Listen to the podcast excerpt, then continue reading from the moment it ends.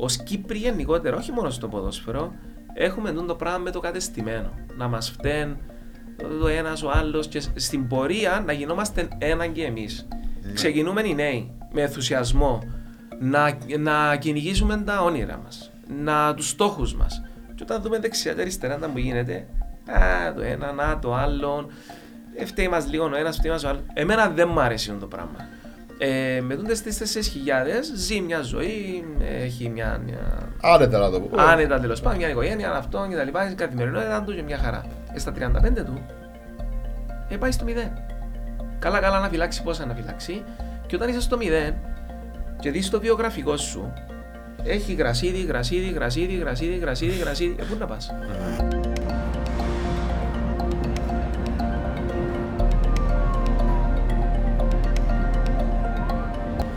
Κωνσταντίνος Χαραλαμπίδης, δεν χρειάζεσαι σε πολλές συστάσεις.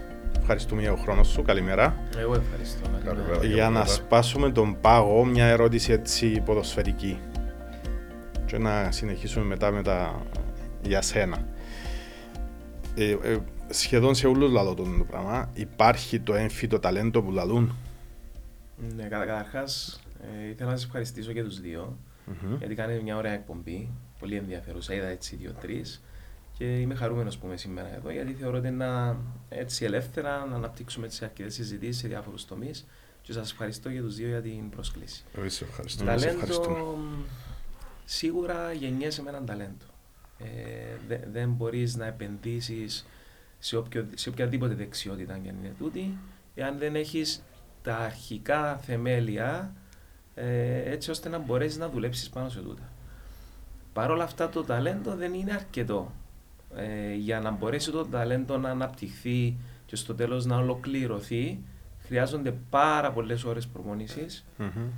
Εγώ χρησιμοποιώ τον κανόνα των 10.000 ώρων προπονήσεις. Ναι. Τι λέει ο κανόνας, λέει ότι εάν θες να γίνεις expert σε έναν τομέα, είτε είναι ποδόσφαιρο, είτε είναι να παίζω πιάνο, είτε είναι να τραγουδώ, είτε είναι να, να λύω ασκήσεις στα μαθηματικά, χρειάζεται 10.000 ώρες προπόνησης, το οποίο ισοδυναμεί ότι για τα επόμενα ε, ξέρω εγώ, 10 ε, χρόνια πρέπει να κάνεις 2 ώρες και 48 λεπτά κάπου, είναι η εξίσωση, την ημέρα practice, προπόνηση.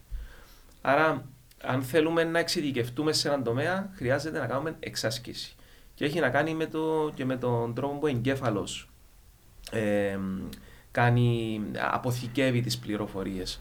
Εγώ είχα δείξει στους παίχτες μου πρόσφατα έναν, τη, τη, θεωρία του neuroplasticity. neuroplasticity. Τι λέει η θεωρία; Λέει ότι αν για παράδειγμα υπάρχει το, το short term memory του εγκεφάλου mm-hmm. και υπάρχει και το long term memory του εγκεφάλου.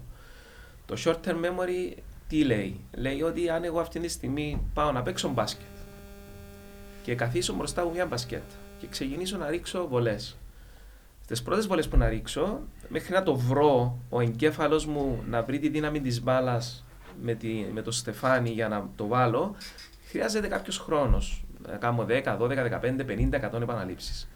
Όσο το κάνω το πράγμα, τόσο αποθηκεύεται εκείνη η κίνηση, η δεξιότητα του shooting, αποθηκεύεται στο εγκέφαλο μου. Εάν το κάνω και την επόμενη μέρα, ήδη το short term memory είναι αποθηκευμένο Άρα θα είσαι ένα βήμα πιο μπροστά. Άρα είμαι ένα βήμα πιο μπροστά. Αν το κάνουμε και την επόμενη ξανά, ξανά, ξανά, ξανά. Εάν... Χτίζεις το long term στην ουσία. Χτίζω το long term, το οποίο αν το αφήσω μετά μία εβδομάδα, όπα. Ναι. Επιστρέφω λίγο και λέω κάπου το έχασα. Άρα πρέπει ξανά να κάνω το πράγμα για να το βρω, να το βρω. Γι' αυτό βλέπουμε τους μπασκετμπολίστες, ακούς, ξέρω εγώ, βλέπουμε από το Netflix, Michael Jordan, ε, Kobe Bryant, ο Μακαρίτη, ε, πολλούς άλλους να λένε ότι τελειώνει η προπόνηση κάθονταν μπροστά από την μπασκέτα και ρίχναν βολές. Γιατί το short term memory έπρεπε να, να μείνει αποθηκευμένο έτσι στην την ώρα του αγώνα να έρχεται έμφυτο το πράγμα, να, να μπορεί να, να, να γίνεται η κίνηση από μόνη της. Είναι μηχανικά στην ουσία. Να γίνεται μηχανικά.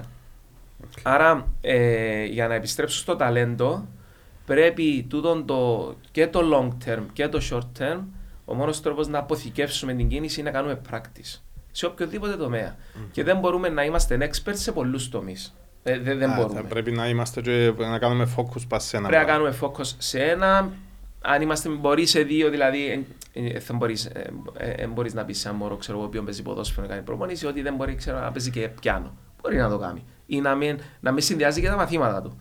Εγώ πάντα έλεγα στους παίχτες μου και στα ίδια τα μου τα μωρά λέω το, το πράγμα γιατί έχω δύο μωράκια δίδυμα 11 χρονών. Σου ζήσω. Ευχαριστώ. Ε, πρέπει να συνδυάζουμε και τα δύο.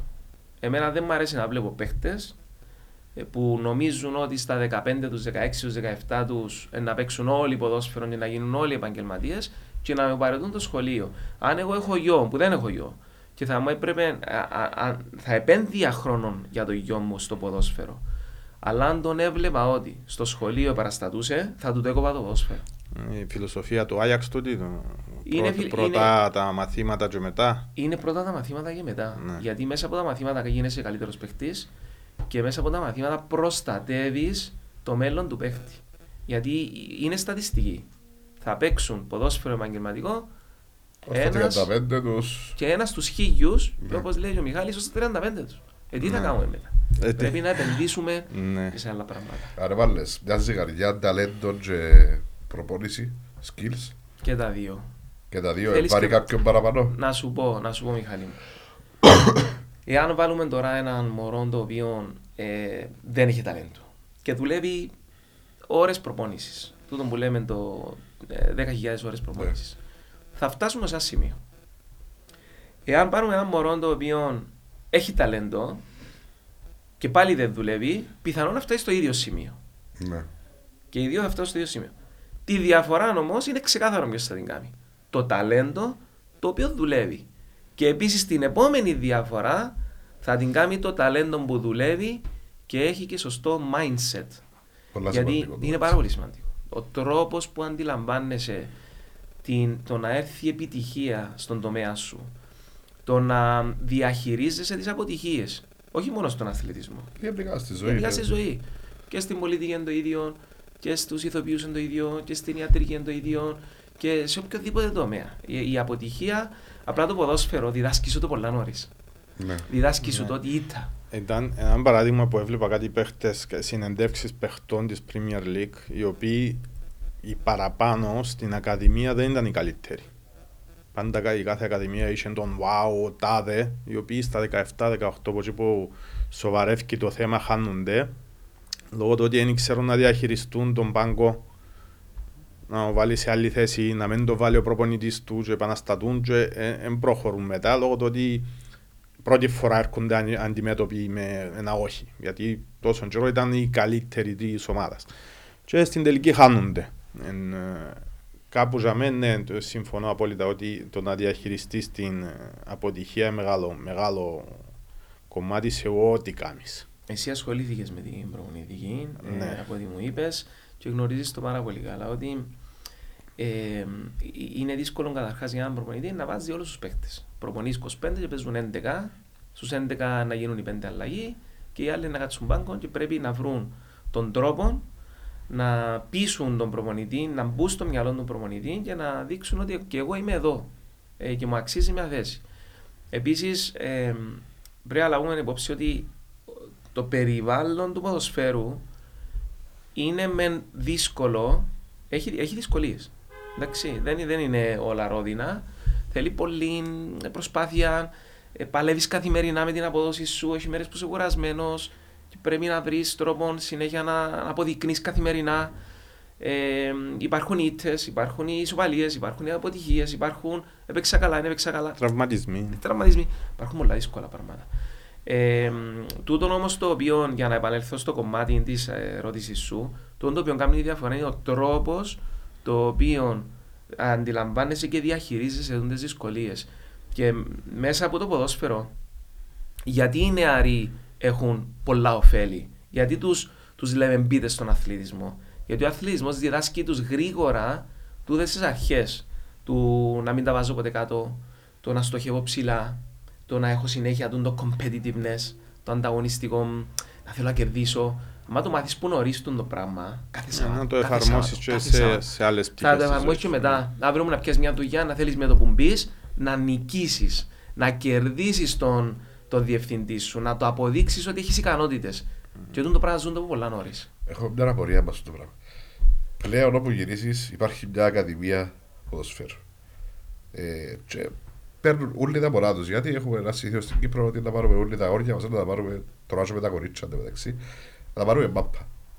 Και το πράγμα είναι καλό, να παίρνεις ας πούμε κάποιον μωρό που ε, η κλίση του στο πιάνο, είναι στο η μάπα. Η- Μια η, η απάντηση που επίνα ήταν ότι ξέρεις παίρνουμε το για να αθλείται, για να... Ε, όμως αν δεν προχωρήσει τα μωρά, δεν το παίρνουν λίγο έτσι κατά καρδά. Θα σου πω, ε, για, για μένα είναι εύκολη η απάντηση. Καταρχάς, πρέπει να, να χωρίσουμε το ποδόσφαιρο ως αντικείμενο σε δύο ηλικίες. Είναι πριν τα 13 και μετά τα 13. Πριν τα 13 είναι for fun. Δηλαδή, παίρνουμε το πεντάχρονο των μωρών και μέχρι τα 13 διδάσκουμε το, το ποδόσφαιρο με σκοπό να αγαπήσει το ποδόσφαιρο. Να μπει σε ένα κοινωνικό σύνολο όπως ονομάζεται ομάδα, να αποδεχτεί τις αρχές, να μάθει τους κανόνες, να δημιουργήσει έτσι τις εμπειρίες μέσα από εκείνον το περιβάλλον που ονομάζεται ομάδα ποδοσφαιρική και μέχρι τα 13 να δούμε και το ταλέντο του, το πώς πηγαίνει κτλ. Χωρίς να πιέζουμε τα μωρά. Η πίεση σε εισαγωγικά και το πιο ανταγωνιστικό περιβάλλον ξεκινά μετά τα 13. Άρα το να πάρουμε τα μωρά μας μέχρι τα 13 στο ποδόσφαιρο είναι πάρα πολύ καλό πράγμα. Βλέπουμε το σαν άθληση, ας πούμε, Βεβαίως, σαν... είναι, ε, βεβαίως. είναι άθληση, αθλείται, κοινωνικοποιείται. Ναι, μετά δεν το τραβά να μπει στο πετσί, καλύτερα να ακολουθήσει κάτι άλλο. Έχει μια μαγεία το ποδόσφαιρο. Ε, τραβά από μόνον του εκείνους που πρέπει να τραβήσει και Ναι. αποτρα, αποτραβά, αποτραβούνται εκείνοι που στην πορεία μπορεί να μην το σηκώνουν ή μπορεί να μην θέλουν να επενδύσουν περισσότερο. Όμως παραπάνω στην κρίση viewer του προπονητή της κάθε ακαδημίας Καταλάβουν το και οι ίδιοι οι παίχτες. Έχει φορές που νιώθουν ότι δεν παίζω πολύ, ε, πρέπει να αλλάξω ομάδα, όταν αλλάξω ομάδα μπορεί ξανά να μην παίζω πολύ και μετά λέω θέλω να επενδύσω περισσότερο στα μαθήματα μου, έχω τα E-level μου, έχω το, τις εξετάσεις μου κτλ. κτλ το οποίο είναι ε, θεμητό, ε, ε, σωστό. Ναι. Δεν είναι λάθος.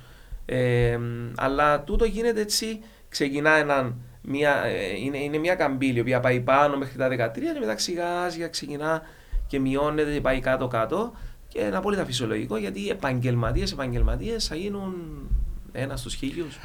Πότε, πότε γίνεται δουλειά; Δουλειά όσον αφορά τι, την αν... Εντάξει, εν το, είπαμε, ως το 13, ως 13 χρόνων είναι το φαν. Που το 13 χρόνων σοβαρεύει το πράγμα, πάει, πάει.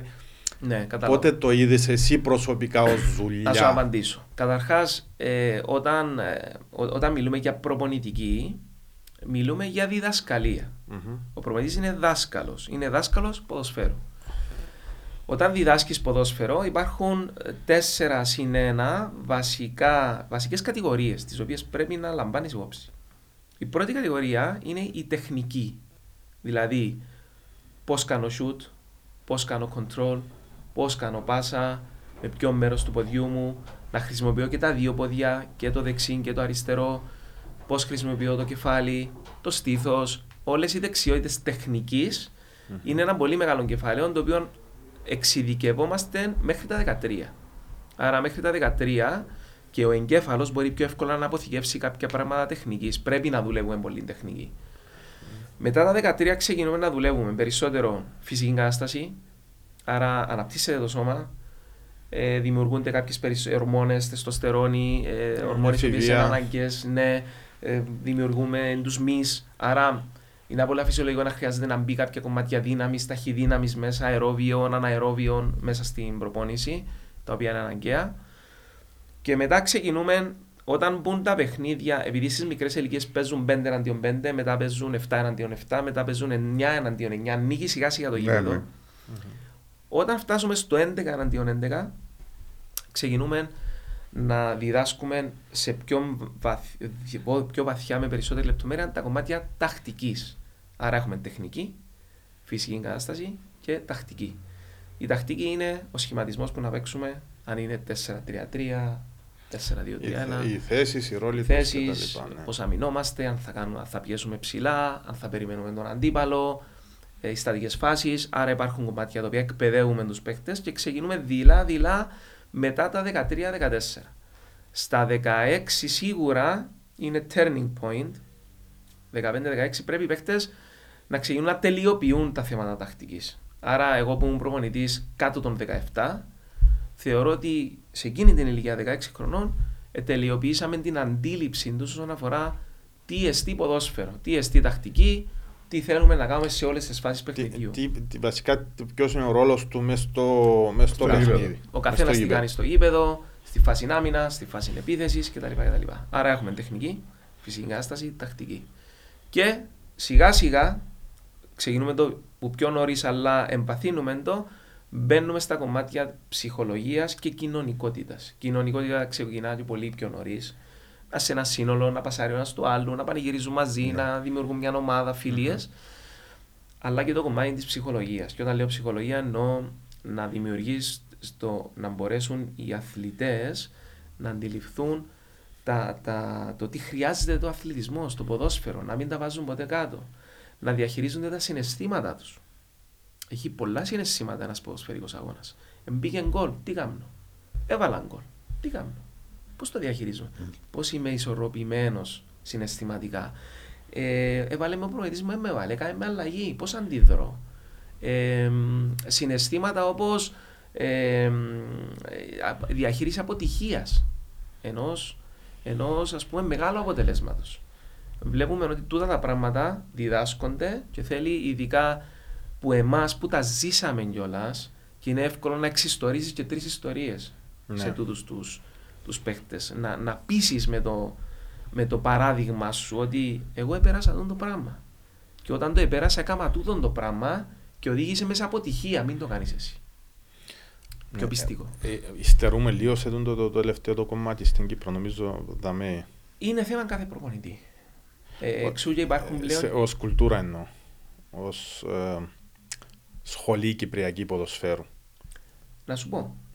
Εγώ εκτιμώ ότι αν, αν θες, επειδή χρησιμοποιήσεις τη λέξη σχολή προπονητών, ας το πούμε, η Κυπριακή Ομοσπονδία Ποδοσφαίρου έχει μια εξαιρετική σχολή προπονητών. Που εκεί είναι επικεφαλής, είναι ο Μάριος Κωνσταντίνου, είναι και ο, Σα, ο Σάβα Κωνσταντίνου με τον Μάριο, ουσιαστικά μαζί και κάνουν μια εξαιρετική δουλειά με πολλή λεπτομέρεια στο να εκπαιδεύουν προπονητές. Θεωρώ ότι ήδη ξεκινήσαν να φαίνεται η δουλειά. Βγαίνουν αρκετά καλοί προπονητές, ε, οι οποίοι έχουν πολλές γνώσεις. Ε, δεν είναι όλοι το ίδιο. Είναι Σίγουρα, πολύ ναι. φυσιολογικό Ναι, ναι, ναι. το πώς μεταφέρει ο καθένας τις Όπως γνώσεις σε όλα τα επαγγέλματα. Όπως σε όλα τα επαγγέλματα. Όμως, ε, τούτο που εισπράττουμε γενικότερα είναι ότι υπάρχει μια μικρή υποτίμηση στον Κύπριο προπονητή. Εγώ είμαι από εκείνους που λέει ότι εμείς ευθυνόμαστε.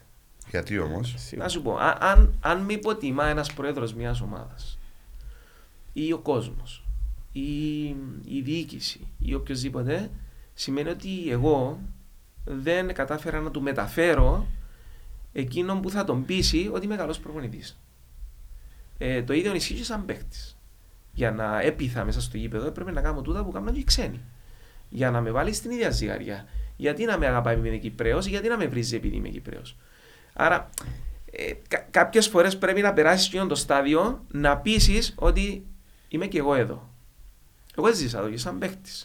Ναι, όπως δεν έχουμε έτσι μια να το πω ξενομανία. Έχουμε μια ξενοδοχεία. Και στους προπονητές, και στους Έχω. παίχτες, Το ξένο είναι λίγο πιο γλυκό κάποιες φορές. Πιο αρεστό, ε, πιο στον κόσμο, στους φιλάθλους. σε όλους.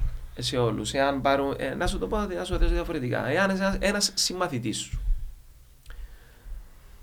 γίνει υπουργός παιδείας Ναι. εσύ στα μάτια δικά σου είναι να πεις, Μα ο φίλος μου, συμμαθητή μου, είμαστε μαζί στην αντάξη υπουργός παιδείας τώρα. Ε, Στα δικά σου τα μάτια. Κάμναμε μπελάρες που Κάμναμε στην μπελά- αυλή μαζί δεν τώρα είναι υπουργός. το ίδιο να αποδεχτώς. Άσχετα ότι μπορεί και ένα άνθρωπος να έχει εξαιρετικές γνώσεις, δεξιότητες, ικανότητες. Εάν ένας ο οποίος ήρθε, ξέρω εγώ, από μια άλλη χώρα να το πω, και βάλαν τον υπουργό παιδείας, μπορεί να ούτε το μισό νύχι του συμμαθητή σου να είναι, αλλά στα δικά σου τα μάτια, οκ. Να δούμε. Δεν τον ξέρεις. Και από δηλαδή. το ξέρεις, Ναι. να δούμε αυτό. Είναι πιο εύκολη η κρίση σου. Ε, έχουμε τον λίγο. Εγώ τούτο. του συμπαθητή που πρέπει να κάνει για να τον αναγνωρίσω. Πρέπει, δηλαδή στην ουσία ε, πρέπει να. πρέπει να δείξει έργο. Πώς να δείξει έργο να του Hands-on. δείξει την ευκαιρία. Να, Ευχαριστούμε. να του δοθεί ευκαιρία, πρέπει να. Ο, ο καλός, οι καλοί θα πάρουν τις ευκαιρίες τους. Οκ. Εγώ, Μιχάλη, μου είμαι τούτης της άποψης. Τις ευκαιρίες του ο καλός θα τις πάρει. Την ώρα μου να τις πάρεις, πρέπει να είσαι έτοιμος. Και όμως πολλές φορές όπως τι ευκαιρίες. Ε, βασικά, δεν έχει την ευκαιρία να κάνει ευκαιρίες. Δεν θα σου το πω. Λίγο. Ευχαριστώ. Έτσι. Να σου πω. Ένας προπονητής Κυπρέος πώς θα πιάνει την ευκαιρία; Έχει μια πολλά ωραία ιστορία η οποία είχε έναν χωριό το οποίο ε, πιάσαν ε, βροντές, καταιγίδες, ήταν όλο να πλημμυρίσει, πλημμύρισε όλο το χωριό, ξεκίνησε το νερό να ανεβαίνει πάνω, η στάθμη να ανεβαίνει, να ανεβαίνει. Και είχε έναν πάρα πολύ πιστό, ήταν ο πιο πιστός άνθρωπος του χωριού. Ε, προσεχώ όλη μέρα προσκυνούσε τον Θεό, ε, προσευχόταν. Ε, ξεκίνησε να καινώνεται το χωριό. Ξεκίνησαν οι βάρκες να μπαίνουν, να έρχονται, να μπαίνει ο κόσμος μέσα, να φεύγουν, γιατί ήταν να πνιγούν. Ξεκίνησε να βγαίνει η στάθμη του νερού. Ο πιστός έλεγε: Θεέ μου, σε παρακαλώ, εγώ δεν θα φύγω από εδώ, θέλω να με σώσεις. Έρχεται η πρώτη βάρκα, λέω του: Μπες πάνω στη βάρκα, λέει να μπεις μέσα να σωθεί. Όχι, λέει τους, εγώ μέρα θα με σώσει ο Θεός. Μετά από λίγο ξεκινάει η στάθμη του νερού, ήταν μέσα στο σπίτι, ξεκίνησε και μπαίνει το νερό πάνω. Ε, αντιλαμβάνονται οι γείτονες του ότι τούτος έμεινε μέσα στο σπίτι, ε, ξεκινά, ε, παίζουν, ξέρεις, παίζουν του ε, σκόρνες ε, με άλλη βάρκα, βγες πάνω λέει να μείνεις και τα λοιπά. Λέει τους, όχι, όχι, εμένα θα με σώσει ο Θεός. Θεέ μου, θα σωθώ, θα σωθώ. Αμέσως από λίγο περνά τρίτη βάρκα το ίδιο πράγμα, δεν βγαίνει πάνω στην βάρκα, μένει στο σπίτι, με το νερό βγαίνει ως πάνω, πεθαίνει, πνίγεται, πάει πάνω στο Θεό, λέει του Θεέ μου, έχω έναν παράγωνα από σένα. Εγώ τόσο πιστός, τόσα χρόνια ήμουν ο πιο πιστός, άναβα κεριά, ήμουν δίπλα σου, προσευχόμουν. Γιατί με άφησες στην πιο δύσκολη στιγμή της ζωής μου; Και λέει το Θεός, εγώ, εγώ σε άφησα. Στέλνω στην πρώτη βάρκα δεν μπαίνεις μέσα. Στέλνω στην δεύτερη βάρκα δεν μπαίνεις μέσα. Στέλνω στην τρίτη βάρκα δεν μπαίνεις μέσα. Ε, τι θες να κάνω; Άρα τις ευκαιρίες μας θα τις έχουμε. Okay. Το θέμα είναι να αντιληφθούμε, να είμαστε έτοιμοι να αρπάξουμε την, ευκαιρία, την ευκαιρία να, να ανεβούμε πάνω στη βάρκα για να, να μπορέσουμε να σωθούμε. Okay. Εγώ πιστεύω Άρα, άρα είναι στο χέρι μας. Ε, να μην περιμένουμε να αλλάξει η κουλτούρα. Εγώ πιστεύω είναι στο χέρι μας. Εγώ δεν είμαι από εκείνους που ξέρεις ε, να κλαιούμαστε και εκείνο και το άλλο. Ε, και συνέχεια με το κατεστημένο της Κύπρου να λέμε το κατεστημένο, το κατεστημένο. Φταίνει οι άλλοι ούλοι, φταίνει οι ξένοι, φταίνει... να μας πάρουν τις δουλειές μας. Είναι έτσι όλα. Εντάξει, πάντα αυτοί με τους άλλους. Ναι, ναι. Είναι πιο εύκολο. Εντάξει, εμένα ότι αφού βλέπω ότι π.χ. εθώρω μπροστά στις κυπριακές ομάδες και έχω Κυπρέους παίχτες, έτσι λάθος πάμε έξω σε άλλη χώρα, ας πούμε, δεν είσαι Κυπρέος. Η αλήθεια, ναι. Έπεσε κατά πολύ η συμμετοχή των Κυπρίων στο Κυπρέο Πρωτάθλημα, αλλά να σας πω, αν μου επιτρέπετε, ακόμα έναν. Mm-hmm. Έτσι, μια ιστορία την οποία είχα αναφέρει και ήταν ένα, ένα αντικείμενο το οποίο χρησιμοποιούσαμε πάρα πολύ στην Εθνική Κάδο 17 πρόσφατα. Και τους είχα πει ότι στην Κύπρο, ως Κύπροι γενικότερα, όχι μόνο στο ποδόσφαιρο, έχουμε το πράγμα με το κατεστημένο. Να μας φταίνει το ένας ο άλλος και στην πορεία να γινόμαστε ένα και εμείς. Ναι. Και είναι όπως το παράδειγμα, έχει μια ιστορία σε ένα τσίρκο που ήταν ένας θεατής του τσίρκου και σε κάποια φάση πήγε πίσω που ήταν τα ζώα και είδε ένα ελέφαντα ο οποίος ήταν 5.000 κιλά, ο οποίος ήταν δεμένο το έναν του το πόδι με ένα σκηνάκι τόσο. Και πήγαινε ο θεατής και λέει του, του εκπαιδευτή εκεί, λέει του, πώς είναι δυνατόν ένας ελέφαντας, 5.000 κιλά, πόσο ύψος είναι το πιο μεγάλο ζώο του κόσμου, λέει του, να είναι δεμένο με ένα σκηνάκι τόσο. Και λέει το εκπαιδευτή, και ξέρεις, λέει του, οι ελέφαντες, όταν γεννιούνται και μικρά ελεφαντάκια, δένουμε τους, λέει, με ένα μικρό σκηνάκι που βλέπεις εκεί, είναι το ίδιο. Και δένουμε τους και τούτοι στην προσπάθεια τους που ήθελαν να φύγουν, κάμναν το ποδάκι τους έτσι, ε, δεν μπορούσαν, δεν είχαν τη δύναμη, ήταν μικρά. Ξανακάμναν το δεύτερο, ξανακάμναν τον τρίτη, όταν αντιληφθήκαν ότι δεν μπορούν να φύγουν με το σκηνή, ε, σταματήσαν να το κάνουν. Και ακόμα τώρα λέει που είναι μεγάλα, μεγαλώσαν και γίναν πόσα κιλά, ακόμα έχουν την αντίληψη, το perception, ότι το κατεστημένο δηλαδή, ότι εγώ που είμαι τόσος μεγάλος ελέφαντας, δεν μπορώ να φύγω από το σκηνάκι. Ενώ, ε, ε, προσπαθεί ποτέ. Δεν θα προσπαθήσει. Ενώ αν έκαμε έναν έτσι θα να σπάσει και ο τείχον όλο ήταν, ήταν να το πάρει μαζί. Άρα οι Κυπρέοι ποδοσφαίριστες έχουν το πρόβλημα. Έχουμε γενικά ως Κυπροί το, το να... να... Για το μειονεκτικά, πώς θα το πούμε. Είναι καθησυχαζόμαστε. Καθησυχαζόμαστε στο κατεστημένο. Ξεκινούμε οι νέοι με ενθουσιασμό να, να κυνηγήσουμε τα όνειρα μας, να, τους στόχους μας. Και όταν δούμε δεξιά και αριστερά να μου γίνεται, α, το ένα, να, το άλλο, ε, φταίει μας λίγο ο ένας, φταίει μας ο άλλος. Εμένα δεν μου αρέσει αυτό το πράγμα. Εμένα αρέσει μου ο ελέφαντας να σπάσει το σκηνή και να κάνει τη δουλειά του με σωστόν τρόπο. Ο ελέφαντας πρέπει να βγει από το σκηνή και να πάρει έναν δρόμο που το αρμόζει. Και ό,τι κάνω στη ζωή μου έτσι θέλω να είμαι. Πάντοτε στα πλαίσια ηθικής, νομοταξίας, σωστά, με πολλή δουλειά, να πιάσω τη ζωή στα χέρια μου, να μην δω τι κάνει ο γειτονάς μου, ο δίπλα μου, ο παραδίπλα μου, που εφησυχάζεται. Όχι. Θέλω να, να, να, να και ως παίχτης έτσι μου. Ήθελα να κάνω το δικό μου το, το δρόμο. Τη δική μου την, την, ε, τη ζωή ως ποδοσφαιριστής, ως επαγγελματίας. Ήμουν από τους πρώτους ποδοσφαιριστές που ήθελα να πάρω το performance μου σε έναν άλλο level. Να, να, το, να το αναπτύξω.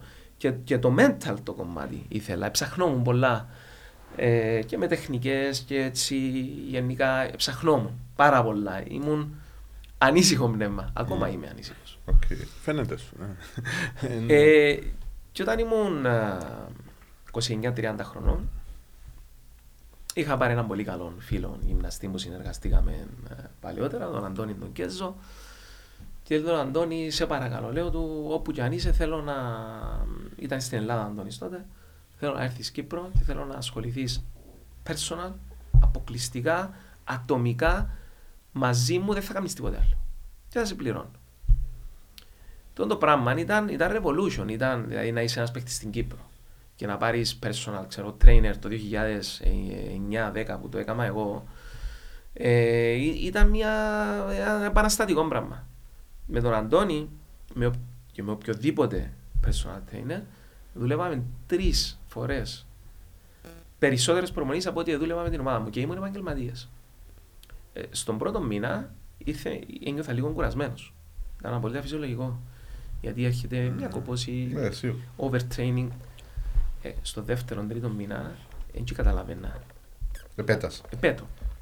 Κυριολεκτικά, αφού έβλεπα δεξιά-αριστερά μου, δεν μπορούσε κανένας να ακολουθήσει το ρυθμό, την ένταση που έβγαζαμε στο γήπεδο. Επειδή το έζησα, ξέρω το. Έζησα τι είναι να υπερβαίνεις τα ωριά σου. Το έζησα αφού έκανα απίστευτες προπονήσεις. Ε, διάλυα το σώμα μου. Γιατί, επειδή πίστευα πάντα ότι μπορώ να πάω ένα βήμα παραπάνω. Ένα βήμα παραπάνω. Και ξέρεις γιατί; Να σα πω τον λόγο. Να σα πω τον λόγο μου το έκανα το πράγμα. Όταν ήμουν στην. Όταν έπαιξα το πρώτο μου ευρωπαϊκό παιχνίδι στην Εθνική Μπέδων 16 χρονών, έπαιξα με την Εθνική Γαλλίας. Στη Γαλλία. Τώρα δικαίωσε το παιχνίδι, ήμουν πολλά προβληματισμένος. Για ένα πράγμα. Και είπα, πώς πάνε έτσι τούτοι; Να το είστε alert πιο πάνω από εσάς. Ναι, πώς τρέχουν έτσι; Πίστευτη ταχύτητα, ενέργεια, επανάληψη, sprints. Μιλούμε για μεγάλη ένταση. Εντάξει, οι γαλλικές ακαδημίες είναι από τι πιο top του κόσμου, οι ιδιωτικές ειδικά. Και όταν, όταν ένιωσα το πράγμα και μετά ε, και ως παίχτης, είπα ότι, όπα, τι, τι, τι τόσο είναι άνθρωπος. Γιατί είναι καλύτερη που πέρα. Και εγώ είμαι άνθρωπος. Επειδή Γάλλος. Άρα ίσως κάτι να κάνει περισσότερο εδώ και πάρα πολλά χρόνια. Να το κάνω κι εγώ. Και ξεκίνησα και έβαλα το πράγμα στη, στη ζωή μου. Άρα για να επανέλθω, πιστεύω πολλά ότι ο ελέφαντας πρέπει να σπάσει το σκηνή κάποιες φορές, να βγει έξω από το κατεστημένο και πολλές φορές πρέπει εμείς να δημιουργήσουμε ένα νέο κατεστημένο. Όχι κατεστημένο, ένα νέο κόσμο, μια Ναι. νέα οδό. Θεωρείς ότι έχει πολλούς παίχτες που βρίσκουν στάση για τον λόγο; Βεβαίως. Ότι χάνονται, ότι... Βεβαίως. Η αντίληψη πώς έχεις για τον εαυτό σου και το τι θέλεις να αφήσεις πίσω σου είναι τεράστιο πράγμα. Ε, Έπρεπε στις ακαδημίες να το διδάσκουν το πράγμα. Ναι, πρέπει να διδάσκεται. Δεν μπορεί όμως να απορροφηθεί και να φιλτραριστεί με τον ίδιο τρόπο από όλους. Ο καθένας έχει έναν δικό του τρόπο που σκέφτεται τα πράγματα στη ζωή και ο καθένας, ξέρεις, θέλει και θυσίες πολλές. Ναι, Δεν σίγουρα. είναι απλό το πράγμα. Όπως λέω. κάθε επάγγελμα. Κάθε δηλαδή. επάγγελμα, παιδιά. Εντάξει, δηλαδή λίγο. Κάθε επάγγελμα έρχεται όμως στα 25 σου, 27 σου να πας να μπει σε ανταγωνιστικό περιβάλλον εργασίας. Όπως τα πράγματα τώρα, ναι. Ε, στον αθλητισμό πάεις που τα Αλλά 15, 16, 17. Για μένα έρχεται και λίγο.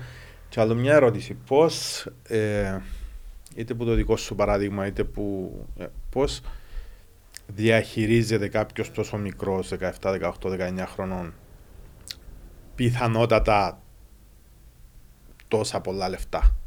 Γιατί τα πρώτα συμβόλαια ακόμα και στην Κύπρο μπορεί να είναι παραπάνω από ό,τι πιάνει ο παπάς τους και η μαμά τους. Ναι, Ε, ναι. ναι, σίγουρα. Δεν είναι κάτι μη φυσιολογικό για το ποδόσφαιρο. Για μένα που γίνεται. Για μένα τα ψυχολογία θέλει και τα δουλειά θέλει που την οικογένεια να πω, τον περίγυρο, τους, ε, Δικάμε την εξαρτάται ομάδα. Πόσο Γιατί, μεγάλος ε, σειρά όχι, της. έχει πολλούς που καταστράφηκαν. Ναι, για να τον σου- το να λόγο, σου ναι. πω, Το, το πιο σημαντικό καταρχάς ε, πάντοτε και εγώ είχα το ως γνώμονα είναι ποτέ δεν πρέπει να ξεχνάς από πού ξεκίνησες. Μμ. Ε, και το που ξεκίνησε η οικογένεια σου, οι άνθρωποι οι οποίοι ήταν δίπλα σου. Εγώ μεγάλωσα σε μια φτωχική οικογένεια, σε ένα φτωχικό περιβάλλον. Ε, κατάφερα, εδώ, έδωσε μου ο Θεός γρήγορα την δυνατότητα να απεξαρτητικοποιηθώ και όχι μόνο να απεξαρτητικοποιηθώ από την οικογένειά μου, αλλά να είμαι σε θέση και να υποβοηθώ την οικογένειά μου. Δηλαδή 17-18 χρονών, ακόμα καλά καλά το σχολείο δεν το τελειώσα. Ε, 18 χρόνια έκανα το πρώτο μου συμβόλαιο με το ΑΠΟΕΛ. Ε, και στα 18 σχεδόν έπαιζα, ε, μο- ε, μονιμοποιήθηκα ας πούμε στην ομάδα του ΑΠΟΕΛ, έκανα το πρώτο μου συμβόλαιο, μετά έκανα το πιο μεγάλο μου συμβόλαιο κτλ. κτλ. Σε εποχές που ήταν και πιο, πιο εύκολες τότε. Αν έπαιρνε και λίγα παραπάνω λεφτά, ήταν και πιο εύκολο Πιο να. εύκολο σε τι; Το κόστος ζωής, το κόστος Α, ενός οκ, νέου, να εντάξει. ξεκινήσει τη ζωή του, να πάρει ένα δάνειο, να χτίσει κάτι, Ναι. να κάνει ένα. νέες αρχέ. Τώρα είναι πιο δύσκολο για έναν νέο να Σίγουρα. μπει σε αυτή τη διαδικασία. Έχει παραπάνω restrictions, παραπάνω περιορισμούς Ναι. τώρα. Ε, άρα, όταν ξεκίνησα, ήταν πιο εύκολη η οδός. Ε, και όσον αφορά τη διαχείριση των α, χρημάτων, ναι, είναι πάρα πολύ δύσκολο. Είναι πάρα πολύ δύσκολο και χρειάζεσαι βοήθεια. Χρειάζεσαι βοήθεια από ειδικούς, χρειάζεσαι βοήθεια από άτομα που σε αγαπούν, να μην πέσεις σε παγίδες. Πρέπει να χάσεις το, το balance και να γίνεις πάνω στα λεφτά και να χάσεις το. Μπορεί να χάσεις τον balance της διαχείρισης, να κάνεις υπερβολικά ανοίγματα. που είναι Πολλά παρα- τα παραδείγματα. Και το, το, το πιο δύσκολο το κομμάτι δεν είναι την ώρα που τα παίρνεις τα χρήματα να τα διαχειριστείς, είναι όταν σταματήσεις το ποδόσφαιρο. Ναι. Γιατί πάλι είναι μια καμπύλη, είναι μια καμπύλη η οποία πάει έτσι σε πολύ νεαρή ηλικία και μετά ξεκινά μια κατιούσα και η κατιούσα Κατακόρυφα, μετά είναι. πάει στον πάτο. Δηλαδή έρχεσαι στα 35-36 σου, σταματάς το ποδόσφαιρο, έχεις δύο παιδιά, είσαι στα peak Ναι. των εξόδων σου και ξεκινάς και λες είμαι στο μηδέν. Άρα πρέπει να κάνεις κουμάντο. Πρέπει να κάνεις κουμάντο, να προγραμματιστείς και μ, ε, να, να έχεις σωστούς ανθρώπους για να μπορούν να προγραμματίσεις όλο το, το σενάριο. Και θεωρώ ότι εντάξει, στην Κύπρο δεν είναι εύκολο κάποιος να πει ότι θα ζήσει μόνο με το ποδόσφαιρο. Δηλαδή δεν είναι Premier League εδώ, ούτε πολύ λίγοι είναι εκείνοι που πήραν συμβόλαια ε, μ, τα οποία μπορούν να τους αποκαταστήσει, να, τους, απο- να έρθει η Ναι, αποκατάσταση φόρους της ζωής, ζωής ναι. τους, σε φόρους ζωής. Άρα πρέπει να κάνεις καλό κομμάτι. Άρα στην Κύπρο, εφόσον ένας πολλά καλός νέος τώρα, ξέροντας ότι δεν θα μπορεί να, να ζήσει μια ζωή από το ποδόσφαιρο, πρέπει να δει και οι σπουδές του, πρέπει να δει και τα, Βεβαίως. τα επαγγελματικά, Έχει τα κάνει άλλα. μετά 35 στην ουσία. Να μιλήσουμε, ναι, αλλά για, πρέπει το, να να σπουδάσει μιλήσουμε για όμως, τον όχι μέσον μπορείς. όρο. Ναι. Έτσι, όταν μιλάς για μέσον όρο, είναι το, Ναι. το πιο σωστό. Άρα πάμε στον average παίχτη. Ο average παίχτη παίζει στην ομάδα την average. Άρα τώρα αυτή τη στιγμή είναι η Νέα Σαλαμίνα. Μμμ. Για παράδειγμα. Η Νέα Σαλαμίνα, ένας Κύπριος παίχτη, παίρνει, ξέρω εγώ, από τώρα 3-4 χιλιάδες. Ωραία. Τώρα μπορεί να φαίνονται πολύ καλά τα λεφτά. Για κάποιους μπορεί να είναι πολλά, για κάποιους μπορεί να είναι λίγα, εξαρτάται από το κριτήριο του καθενός. Ναι. Ε, με τούντε τι 4.000 ζει μια ζωή, έχει μια, μια Άνετα να το πω. άνετα τέλος πάντων, μια οικογένεια, αυτό και τα λοιπά. Η καθημερινότητα του και μια χαρά. Ε, στα 35 του ε, πάει στο 0. Καλά, καλά να φυλάξει πόσα να φυλάξει. Και όταν είσαι στο 0 και δεις το βιογραφικό σου, έχει γρασίδι, γρασίδι, γρασίδι, γρασίδι, γρασίδι, γρασίδι. Ε, πού να πας; Ναι. Ο μόνος χώρος που μπορείς να πας γρήγορα είναι μες στο γρασίδι πάλι. Άρα προπονητική. Προπονητική. Μα η προπονητική δεν έχει λεφτά. Η προπονητική σε μια ακαδημία που ως επιτοπλίστων πάνε, ε, χαμηλή μισθή. Ναι, Άρα είπα- πρέπει να είπαμε κάνουν το ίδιο, και είπαμε δεύτερη το πριν, δουλειά ναι. και τρίτη δουλειά. Ε, Πολλές φορές βλέπουμε τούτο το σενάριο της δεύτερης και της τρίτης δουλειάς. Άρα τούτο το, το κομμάτι ε, είναι ένα από τα θέματα τα οποία αντιμετωπίζουμε και στο κομμάτι της προπονητικής. Γιατί ένα γιος ένας προπονητής να επενδύει τον ελέφαντα Ναι. Να Σε επενδύει δείξε ώρες. εμένα που με το ελεφαντό, δεν ξέρω αν εννοεί κάτι άλλο. Όχι. Είναι καλά που σου Ε, Δεν εννοώ τίποτα απολύτως. Απλά άρεσε σου παράδειγμα. Δεν έδωσα στα μάτια σου. Να επενδύεις στον ελεφαντά ώρες ολοκλήρες και διαφορετικό να κάνεις και δεύτερη, τρίτη δουλειά για να, για να μπορέσεις να επενδύσεις. Ίσως είναι και ο λόγος που φεύγουν κάποιοι παίχτες και πάνε εξωτερικό τούτος. Ε, Βέβαια. ο οικονομικός. Μα εμείς θέλουμε. Εμείς θέλουμε το παίκτη, όχι μόνο το οικονομικός, και τον development, για ανάπτυξή τους. Ένα γιος να παίζεις, για παράδειγμα, εμάς εδώ στην Κύπρο το ανταγωνιστικό περιβάλλον, το οποίο εσείς είσαστε μεσίτες. Πουλάτες σπίτια, οικόπεδα, χωράφια. Ε, αν πας στην Αγγλία, για παράδειγμα, να πρέπει να κάνεις την δουλειά, γύρω σου γίνεται χαμός. Να δεις ότι το ανταγωνιστικό περιβάλλον Ναι. είναι πολλά Πιο μεγάλη competitive. αγορά, πιο... ναι. Τεράστια τα μεγέθη. Το ίδιο και στην Ιταλία. Ε, Δεν μπορεί να συγκριθεί όταν παίζει Ρώμα, Juventus, Juventus, Αταλάντα, Αταλάντα, Φιωρεντίνα, Φιωρεντίνα, Νάπολη, Νάπολη, Λέτσελα. Διάφορα, είναι πιο ανταγωνιστικά τα παιχνίδια ως εδώ από ότι το Σαββατοκυριακό μου παίζουν οι δικοί μας και ξέρω κερδίζει μια ομάδα 7-0 την άλλη. 4-0. Ε, πόσο είναι να αναπτυχθώ εγώ, πόσο καλύτερος είναι να γίνω εγώ εάν εσύ είσαι το ίδιο καλός μαζί μου. Να ανεβούμε και οι δύο. Ναι. Άρα τού- τούτος ο ανταγωνισμός ανεβάζει πάρα πολύ του, τους παίκτες. Ε, για τον ανταγωνισμό. Ε, οι κυπριακές ομάδες φτάσαν τις ελληνικές; Οι top 3 πέμω. Οι, οι, οι, Ναι, οι νομίζω κάποιοι. αρκετά. Αρκετά τα τελευταία Ναι. χρόνια και σίγουρα και η έλευση ξένων παιχτών, ικανών ξένων παιχτών, ανεβάσαν αρκετά το επίπεδο των Κυπριακών ομάδων. Και για να είμαστε πάρα πολύ δίκαιοι, πρέπει να πιστώσουμε τις ε, νέες διοικήσεις που έχουμε αυτή τη στιγμή στην Κύπρο. Γιατί ήρθαν επενδυτές, επενδύσαν στο ποδόσφαιρο μας και οι επενδυτές έχουν βοηθήσει απίστευτα το Κυπριακό ποδόσφαιρο. Ναι, Μπήκαν. είναι και πιο ανταγωνιστικό, μπήκαν λεφτά μέσα, νέες Δεν νοοτροπίες. παρέστησε όπως θα πει. Ε, ε, Εθιαβάζανε πρώτα έναν τίτλο, ε, βοηθήσαν τις κυπριακές ομάδες, αλλά και τους Κύπριους παίχτες. Ε, βοηθήσαν τις Κυπριακές ομάδες. Ναι. Ε, να Αρκετά. βοηθηθούν οι παίχτες ε, με το παράδειγμα του Ελέφαντη. Ε, βοηθήσαν τις Κυπριακές ομάδες και ο κάθε παίχτης πρέπει τον ελέφαντα να Αύριο τον τον τρόπο να βρει μπει τον σε τρόπο. εκείνη την ομάδα. Τώρα, είναι η πρώτη χρονιά, ή πιθανόν που τις λίγες χρονιές, που θυμούμε ένα πρωτάθλημα να έχουμε τόσα πολλά άλογα σε μια κούρσα. Ναι. Και όλα τα άλογα να κυνηγούν την πρωτιά. Λόγω των επενδυτών που ήρθαν και φέραν Βέβαια. παίχτες. που- Βέβαια, ε, γιατί Πάφος, πλέον- Άρης, ε, ναι. Παγιά έβλεπες ότι Ψηλά. το Αποέλ ήταν μόνιμα πρωταθλητής, έμπηκε λίγο η Ομόνια, έπιασε ο Απόλλωνας, ήταν η Ανόρθωση. Ήταν Ε, τρεις, τέσσερις, ήταν, πέντε ομάδες ναι, στην ήταν ουσία. μία-δύο ομάδες. Ναι. Ε, Έμπαινε μία-δύο, αλλά τις πλήσες φορές μία-δύο ομάδες έμπαιναν στην κούρσα. Τώρα έχουμε έξι ομάδες, η Πάφος είναι ομάδα. Πολλά σοβαρή. Με γήπεδα, με εγκαταστάσεις. Ο Άρης. Με ο Άρης. Πω, κάμα φοβερή δουλειά. Η ΑΕΚ πήγε στην εξίσωση τα τελευταία χρόνια με φοβερό μοντέλο.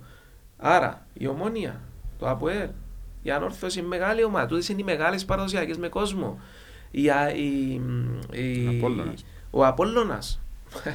δηλαδή μιλούμε για, μέτρησα 7 ομάδες. Να, να μην που ξεχάσουμε οποιαδήποτε κάποια έφτιανε τώρα, να πρωταθλήτρια παρεξηγηθούν, φέτος αλλά- δεν θα Πάφος. παράξει. ε, η Πάμε Σαλαμίνα δείχνει καλό μοντέλο. Ε, δηλαδή μιλούμε, ε, άρα, άρα ε, τούτον ο ανταγωνισμός βοηθά το πρωτάθλημα μας και βοηθά και, την, ε, και, και το θέαμα μας γενικά στο απρόβλεπτο. Πιο ωραία βλέπεις ένα πρωτάθλημα με απρόβλεπτα αποτελέσματα από ότι κάτι το οποίο ήταν Βαρετός, το Πάρε ίδιο το, πάντα. κάθε χρόνο, Πάντα είναι ξέρω το Αποέλ, εγώ, πάντα είναι η Ναι, Ομόνια. πιάνε το πάντα η ομάδα κτλ. Ναι, οκ. Ε, εσύ που έπαιξες, ε, εντάξει ήταν λίγο πριν λίγα χρόνια, αλλά οι, οι υποδομές είπες, η- το structure πίσω από την ομάδα που έπαιξες ας πούμε στον Παναθηναϊκό, πήες που το ΑΠΟΕΛ στον Παναθηναϊκό, είχα- ήταν μεγάλη διαφορά; Τεράστια. τότε, ναι. τεράστια. Τώρα είναι πολύ διαφορά. Ήταν τεράστια να σου πω. Ε, εγώ πάντα όταν μιλώ για τη- την εποχή μου, την ποδοσφαιρική, τη χωρίζω σε τρεις περιόδους. Τρεις. Η πρώτη περίοδος ήταν πριν το 2000, που όταν ας πούμε για παράδειγμα πήγα πρώτη φορά στον Αρχάγγελο, που ήταν μια παραγκούλα, καλά καλά αποδητήρια αν υπήρχαν. Ε, οι περισσότεροι συμπαίχτες μου οι οποίοι ήταν πιο μεγάλοι ήταν ερασιτέχνες. Είχα δουλειές το πρωί, δούλευα στην αστυνομία, στην πυροσβεστική κτλ. κτλ. Για τον Πετρίδη που τα λες. Ο Άντρος ο Πετρίδης, ο Γιάννος Ιωάννου, Ναι, ο Λουκάς ναι, Βαγγέλη, ναι. ε, ε, ε, δουλεύα. Ήταν- ήταν Είχα όλοι, δουλειές, ο κόσμος είχε δουλειές παγιά. Δηλαδή, στα παλιά τα χρόνια, αν πάμε 80s, 70s, 80s, ήταν προτέρημα για να ποδοσφαιριστή να του βρουν και δουλειά. Ήταν Ναι. μεγάλο προτέρημα. Άρα ζήσα στην αρχή μου εκείνο το πράγμα. Με το 2000 μέχρι και μετά έζησα την εποχή που όλοι οι παίχτες σχεδόν και εγώ ήμουν από τους πρώτους που είπαμε ότι θα είμαστε επαγγελματίες. Και ξεκινήσαν και τα περισσότερα συμβόλαια να μπορεί να σου δίνει τη δυνατότητα να είσαι επαγγελματίας, να είσαι φόκα στη δουλειά σου, να κάνεις τη δουλειά καθημερινά με προπονήσεις έξτρα κτλ. Το οποίο ήταν αναγκαίο. Ε, μέχρι εκείνη την περίοδο και που έφυγα το, από το ΑΠΟΕΛ ήταν η περίοδος που δηλαδή από το 2000 μέχρι το 2008-2009 ήταν η περίοδος που το ΑΠΟΕΛ ξεκινούσε μια αναγέννηση. Πήγαινε πάνω πάνω, αλλά δεν έκαμε και τίποτε στην Ευρώπη. Ναι. Ε, Πήγαινα μέχρι εκεί, ε, φεύγαμε. Ε, μετά είχα να σου απαντήσω για τον Παναθηναϊκό το πώς ένιωσα στην Παιανία όταν πήγα την πρώτη φορά. Αλλά να το τελειώσω τούτο με τις τρεις περιόδους. Άρα είχαμε τον ερασιτεχνισμό, είχαμε τον επαγγελματισμό χωρίς επιτυχίες και πάμε τώρα στο 2009 το οποίο ήταν turning point, ήταν μετεχμείο. Το 2009 ήταν η πρώτη φορά που πήγαμε στους ομίλους του Champions League. Και μετά ξεκίνησε ένα full development και με ένα full, ε, μια ανάπτυξη της ομάδας στις, σε όλο το concept, τη μεθοδολογία, τα, τα facilities, ε, καλύτερα γήπεδα, καλύτερες εγκαταστάσεις, γυμναστήρια, τούτα τα οποία μπορεί να φαίνονται ε, όχι τόσο σημαντικά, αλλά για να κάνεις επιτυχίες, Είναι για πιο- μένα είναι το α και το ω. Πολλά Για αν δεν σημαντικά, έχεις ναι. infrastructure, πώς θα κάνεις δουλειά. Πώς θα κάνεις δουλειά αν δεν έχω προπονητικό κέντρο για παράδειγμα. Αν δεν γυμνάζεις το παίχτη σου, αν δεν. Αν δεν μπαίνει ο παίχτης μέσα, εγώ όταν πήγα στην Παιανία, την πρώτη μέρα, το 2004, καταρχάς ήταν παιδικό μου όνειρο να παίξω τον Παναθηναϊκό. Δηλαδή, Ναι. έκλειά τα μάτια μου το βράδυ και προσευχόμουν στον Θεό και έλεγα Θεέ μου, βοήθα με να παίξω τον Παναθηναϊκό. Και Γιατί; επειδή ήταν η ομάδα μου. έτσι που Ναι, μωρό. ήταν, η, ήταν η ομάδα μου μωρό, παπάς με τον Παναθηναϊκό, ναι, εγώ έβλεπα αγαπούσα τον Παναθηναϊκό. Άσχετα ότι τώρα δεν μπορώ να πω ότι ε, αγαπώ τον Παναθηναϊκό γιατί έχω δεσμούς με τον Ιωβάνοβιτς, με τον Κόντιν εκεί που ήμουν προπονητές. Αλλά τώρα παρακολουθώ όλες τις ομάδες ναι. Τώρα είναι προπονητικά. πιο- ε, Τώρα είναι διαφορετικό, Τώρα ναι. είναι διαφορετικό. Αλλά όταν ήμουν εκείνη την ηλικία, ε, ονειρευόμουν και έλεγα να παίξω στον Παναθηναϊκό. Και όταν ήρθε η πρώτα, πρόταση να, παί- να πάω στον Παναθηναϊκό, για μένα ήταν ένα όνειρο ζωής, δηλαδή επετούσα. Ε, έκανα το όνειρο μου πραγματικότητα. Όταν πήγα την πρώτη μέρα στην Παιανία και είχα φύγει από έναν αρχάγγελο που ήταν παράγκες και σχεδόν δεν είχαμε, δεν είχαμε τίποτε και πήγα σε ένα γήπεδο προπονητικό το οποίο ήταν στολίδι για τα ευρωπαϊκά δεδομένα, πήγαινα το πρωί και έφευγα το απόγευμα. Mm. Και Κάμε φεύγα. σε ένα boost, να είσαι ζαβέ. Ξέρεις τι, τι νιώθεις παιδ- παιδιά; Όταν πας σε, σε έναν περιβάλλον έτσι, νιώθεις μία λέξη. Ευθύνη. Ναι. Γιατί λες, Α. τούτοι ανθρώποι επιλέξαμε εμένα να έρθω εδώ και δίνουν μου τούτο το πράγμα εδώ, πρέπει να τα αποδώσω στο μάξιμο. Και τούτη την ευθύνη είναι πολλά σημαντικό να την νιώσει ο παίκτης. Να νιώσει ευθύνη. Όπως βεβαίως και ένας προπονητής όταν πάει σε μια ομάδα, όταν του δοθούν τα εχέγγυα, έχει τεράστια ευθύνη.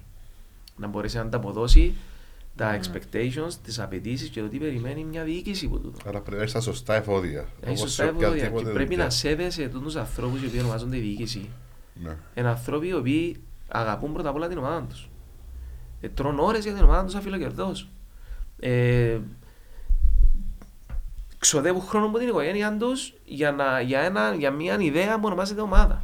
Ναι. Πολλές φορές αδικούμε για παράδειγμα, δεν θέλω να πω ονόματα προέδρων, γιατί έρχονται πολλά ονόματα στο μυαλό μου, αλλά αδικούμε πολλούς προέδρους οι οπαδοί.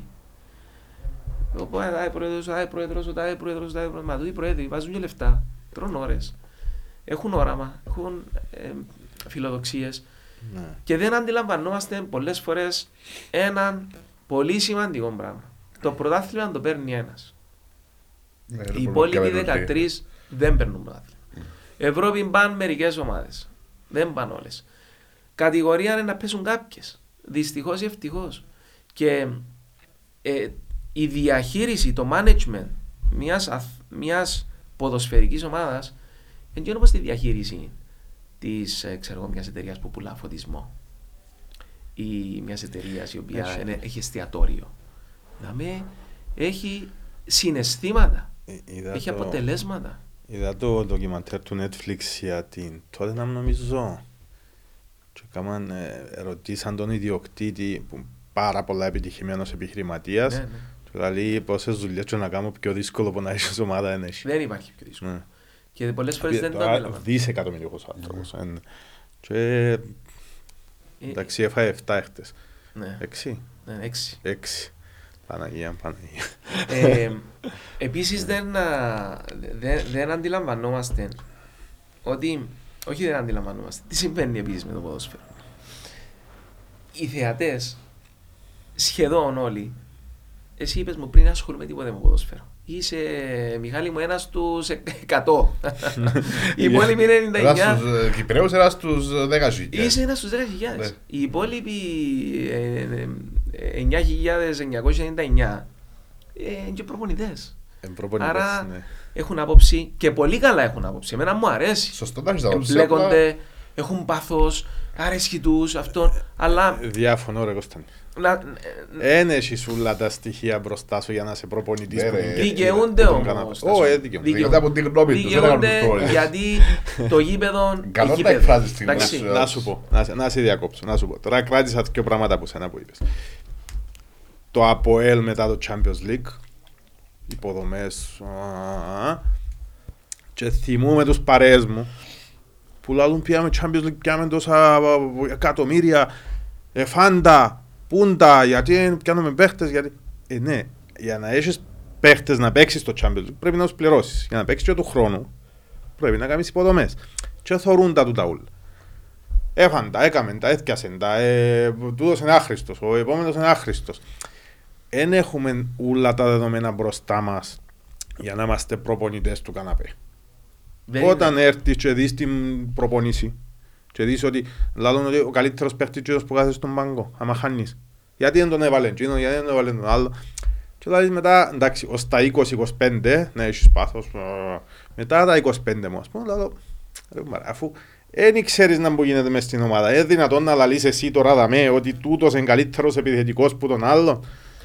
Να σου πω, Άρα- η, η ιατρική είναι ένα σπουδαίο επάγγελμα. Είναι Ναι. λειτουργήμα σπουδαίο.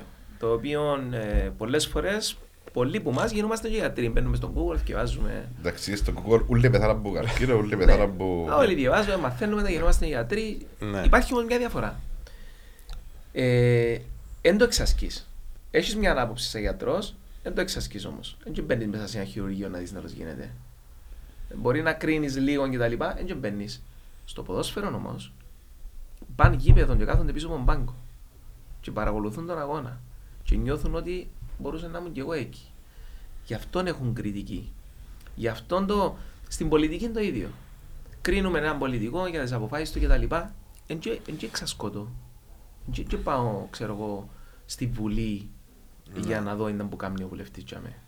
Ναι. Ενώ στο, στο γήπεδο έρχονται, βλέπουν το, ζουν το, Να βλέπω ένα κομμάτι όμως. βλέπουν ένα Βλέπω κομμάτι. μια ώρα, Ναι. δύο ώρες της- Νιώ- της ναι, ημέρας. αλλά, ε, Να συμφωνήσουμε ότι διαφωνούμε. Εγώ αν ήμουν πρόεδρος ομάδας ήταν να πω δεν δέχομαι την κριτική. δεν μπορείς. Είσαστε Έτσι δεν μπορώ να τα πελάτες. κάνω. Δεν Πάρα μπορείς. πολύ κάμπτο. Τε- όχι κρι- sorry, όχι την κριτική. Την κριτική δέχεσαι την. Τούν το, το, το, την άλλη άκρη. Το φασισμός της, Εγώ κρι- την αποδέχομαι της, την ε, κριτική. της κριτικής. Εμένα μου αρέσει ο κόσμος να ασχολείται και πρέπει να ασχολείται. Ο κόσμος πρέπει να Ασχολείται αγαπά την βέβαια, ομάδα, ναι. Να ασχολείται Αλλά βέβαια. να καταντά πιάνεις κάπου, πρέπει να πιάσεις. κάπου Απλά- καταντά ιδέα. όμως, Πρέπει να μερικές σεβόμαστε φορές, ναι. του ανθρώπους οι οποίοι τρώνε λεφτά καταρχάς. Δηλαδή έχει επενδυτές. Δεν θέλω να πω ονόματα, επαναλαμβάνω. Έρχονται μου πάρα πολύ στο μυαλό οι οποίοι βάζουν λεφτά από την τσέπη τους. Ε, εγκρίμα να πάει να κριτικάρουμε τον κόσμο. Με τα λάθη τους, γιατί όταν μιλάς για ποδόσφαιρο, μιλάς για ένα παιχνίδι λάθος. Ε, να γίνουν λάθη. Εσύ. Επιλέγεις παίχτε, επιλέγεις προπονητές. Ε, Δεν εξαρτάται μόνο από σένα. δεν εξαρτεύουν ένα. Πολλοί Ε, παράγοντες. τόσοι παράμετροι για να Ε, έρθει. διαιτητές, είναι- Διαιτητές, ένα δοκάρι με ένα πέναλτι εχθές. Άρης Αποέλ. Χάσε δύο πέναλτι. Ένας πιθανόν ο κορυφαίος επιθετικός αυτή τη στιγμή στην Κύπρο. Ναι. Τι είναι να πεις. Και εγώ σου λέω αν χάσει ο Άρης το, το, το, πέρα- το πρωτάθλημα θα θυμάστε όλοι ότι έχασε το με τα δύο πέναλτι. Τι είναι να πεις; Ότι οι επενδυτές του Άρη έκαναν λάθος. Ότι είναι άχρηστος ο Ε, προπονητής, ένα ότι προπονητής. έτσι, Ότι έτσι. Μα μια, τούτο είναι- ας πούμε, μια ε, Τούτο μέρα είναι το να πει- ωραίο του ποδόσφαιρου. Τούτο είναι το ποδόσφαιρο. ναι, ναι. Τούτο είναι το ποδόσφαιρο. Οκ, λοιπόν, ε, πέ μου για- επειδή είμαι παοκτζής εγώ, πέ μου για την Τούμπα. Τούμπα έχει μεγάλη ατμόσφαιρα. Πολύ αδρεναλίνη. Σηκώνεται η τρίχα σου άμα φκαινείς. Ναι, κοίτα, ε, στην Ελλάδα έζησα πάρα πολύ ωραία και με τον Παναθηναϊκό και με τον ΠΑΟΚ. Ε, το, με το μέγεθος συγκριτικά με την Κύπρο στο γήπεδο είναι πολλά διαφορετικό. Ναι, Είναι, εντάξει, ε, είναι ε, πιο η- μεγάλα γήπεδα, πιο, πιο με- παραπάνω πιο κόσμος, ανταγωνιστικό παραπάνω, το ναι. περιβάλλον, τότε ειδικά που ήμουν εγώ. Μπορεί τώρα, ακόμα πιστεύω ότι είμαι λίγο πιο ψηλό το επίπεδο των ομάδων. Ε, λίγο πιο γρήγορος ο ρυθμός του ποδοσφαίρου. Ε, πολύ πιο ένταση στο γήπεδο και πιο πολλοί κόσμος, παιδιά. Ε, δηλαδή, δεν μπορεί να συγκριθεί η Αθήνα με τη Λευκοσία. Ε, ναι, ναι. Ε, Έτσι, βρίσκα, ξέρω εγώ, Παναθηναϊκούς στην, α, ε, στον δρόμο να, ε, όταν βλέπουν παίχτες να ε, ενθουσιάζονται, να εκφράζονται πάρα πολύ. Και Το ίδιο και στη αντίθετο, Θεσσαλονίκη. Στη Θεσσαλονίκη ο Παοκτσής. ου, Οι παίχτες είναι οι θεοί τους, δηλαδή η αγάπη που εισ- εισέπραξα και εισπράττω ακόμα όταν πάω στην Ελλάδα και στη Θεσσαλονίκη αλλά και στην Αθήνα. τους Γιατί ταξιτζίες. Ο- οποιοδήποτε. ε, Ναι, σαν πιστή ναι, εθνική. μπορεί να αναγνωρίσουν κάποιοι, να με αναγνωρίσουν και τα λοιπά. Είσαι ο Χαραλαμπίδης αυτό. Ε, θυμούνται ένα-δύο παιχνίδια έτσι που ήταν α, κρίσιμα και τα λοιπά. Αλλά ακόμα εισπράττεις την αγάπη. Και τούτη η αγάπη είναι τούτη που μένει στο τέλος της ημέρας. Ε, γενικά δηλαδή τελειώνεις. Ε, εγώ έχω τούντες τα δύο τα μωρά τα δικά μου, τα οποία και ζήσαμε πολύ καλά σαν α, α, ποδοσφαιριστή. Πολύ λίγο θυμούνται. Μπαίνουν λίγο, βλέπουν κάτι βιντεάκια τώρα τα μέση τους. Ε, μ, αλλά το τι μένει στο τέλος της ημέρας είναι η αναγνώριση και η αγάπη του κόσμου. Που να σου πω μια κουβέντα. Ε, και για, για μένα το πιο σημαντικό, και θέλω να το πω τούτο, το, το πιο σημαντικό το οποίο εγώ ε, ε, κατάφερα το ίσως λόγω του χαρακτήρα που είχα μέσα στο γήπεδο είναι να εισπράττω τον την αναγνώριση την αγάπη όχι μόνο από τους οπαδούς του ΑΠΟΕΛ Ήταν να που σε ήταν η ρωτήσω. ομάδα η οποία Ναι. έπαιξα πάρα πολλά Είναι η χρόνια. επόμενη μου ερώτηση. Εισπράττω και πολλά και από την ομόνια. Έχεις πολλοί οπαδοί respect. της Ομόνοιας. Επειδή δεν προκαλούσες, Ε, προ- ε, είναι... μ' άρεσε να προκαλώ. Ε, μ' άρεσε Δεν να ήσουν προκαλώ. παλιό παιδό που λαλούν το Δεν μου άρεσε των το άκρων προφίλ και του τα να λοιπά, προκαλώ ναι. και να κάνω χορκατιλίκια μες στα γήπεδα. Άρεσε να παίζω ποδόσφαιρο. Έπαιζες στη μάπα σου. Ε, Το ποδόσφαιρο μου να, να σέβεσαι στα πλαίσια του ανταγωνιστικού. ε, Και εγώ ήθελα να Εντάξει, μιλήσω έτσι. σίγουρα. Δεν ήμουν ένας, ε, Εντάξει, ο Και κόσμος εσύ να όμως- νευριάζεις και εσύ Ε, να... ο- στα ο κόσμος πλαίσια. καταλάβει το και σέβεται τον παίχτη, τον, και τον αντίπαλον παίχτη, ειδικά Ε, για τι να πολλά σέβεσαι. χρόνια. Έχω μια απορία πάνω στο κομμάτι. Πώς διαχειρίζεσαι τις ξεδιβάσεις σου λες που την κερκίδα; πάρα πολύ εύκολα. Εν τους για σημασία. Πάρα πολύ εύκολα. Έμαθα.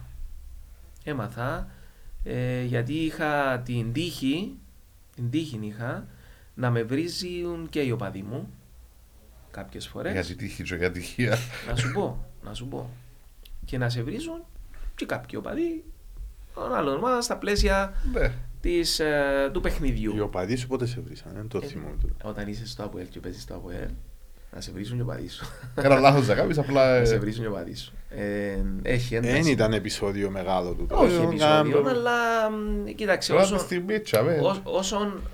όσο, τη στιγμή τσάμε. ως- όσον, όσον ανεβαίνεις και αν, παίζεις πολλά χρόνια σε μια ομάδα, εγώ καταξιώθηκα και είχα την ευλογία να ήμουν και αρχηγός σε κάποια φάση του ΑΠΟΕΛ.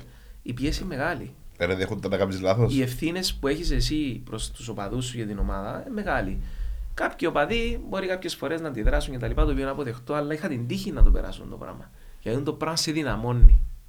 Σε δυναμώνει το να μπορείς να διαχειριστείς ότι κάποιες φορές θα έχεις να ακούσεις και πρέπει να ακούσεις και να κλείσεις το στόμα σου. Ως που να πας να το διαχειρίζεσαι εγώ. Ε, είπα, έκανα και εγώ λάθη. Έκανα και εγώ λάθη.